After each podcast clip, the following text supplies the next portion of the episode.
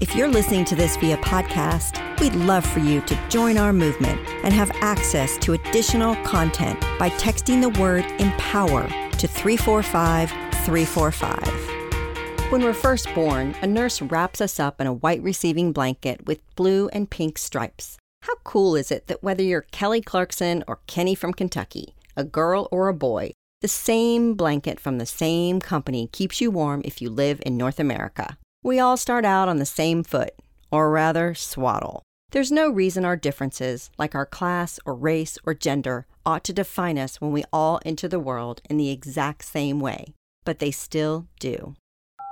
We're dressed in gendered clothing when we're as young as zero months old, like as in barely on this earth.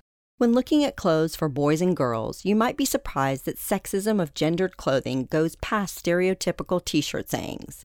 If you hold up girls' and boys' shorts, for instance, chances are you'll find a difference in length. Many parents have found that girls' shorts are 65% shorter than boys, even when the shorts are as little as a size 6. If you're a mother and you have thought you must be crazy to think girls' clothing is a bit smaller and shorter than boys, you're not. Sharon Choksi is one mom who's taken notice, and she's all over it, y'all. She did a little research to validate her suspicions by collecting the clothes of boys and girls in the same age and size group from 10 of the biggest retailers. What Sharon discovered when she got out her measuring tape was that girls' sleeves and shorts were shorter and their shirts were thinner than the boys. Critics might say, well, little Johnny is bigger than Joanne. But if you remember, girls start puberty earlier and are often taller than boys until the age of nine. With that in mind, Sharon started Girls Will Be, inspired by her daughter and niece, who wanted to wear clothes that didn't scream pretty princess. When Sharon began her Girls Will Be journey, she'd been a stay at home mom for six years.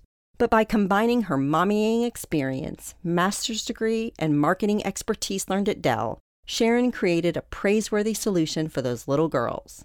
Sharon began Girls Will Be by launching more than a dozen t shirt designs for girls with empowering messages and words like bold, daring, and fearless. Then Sharon noticed that whole shorty shorts trend and created a Kickstarter fund to change the game by creating styles of shorts for girls who didn't like the standard short or skinny fit. Girls Will Be shorts are roomier than traditional girl shorts, but not as baggy as boys. Hitting just above the knee, they come in an assortment of colors with, get this, pockets. Oftentimes, even we adult women don't get that.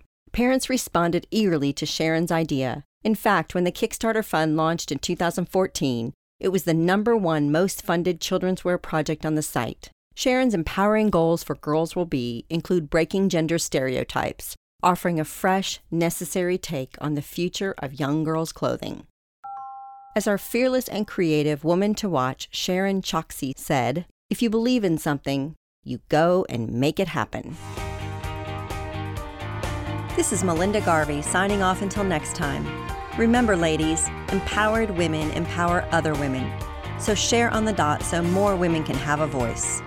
Thanks for getting ready with us.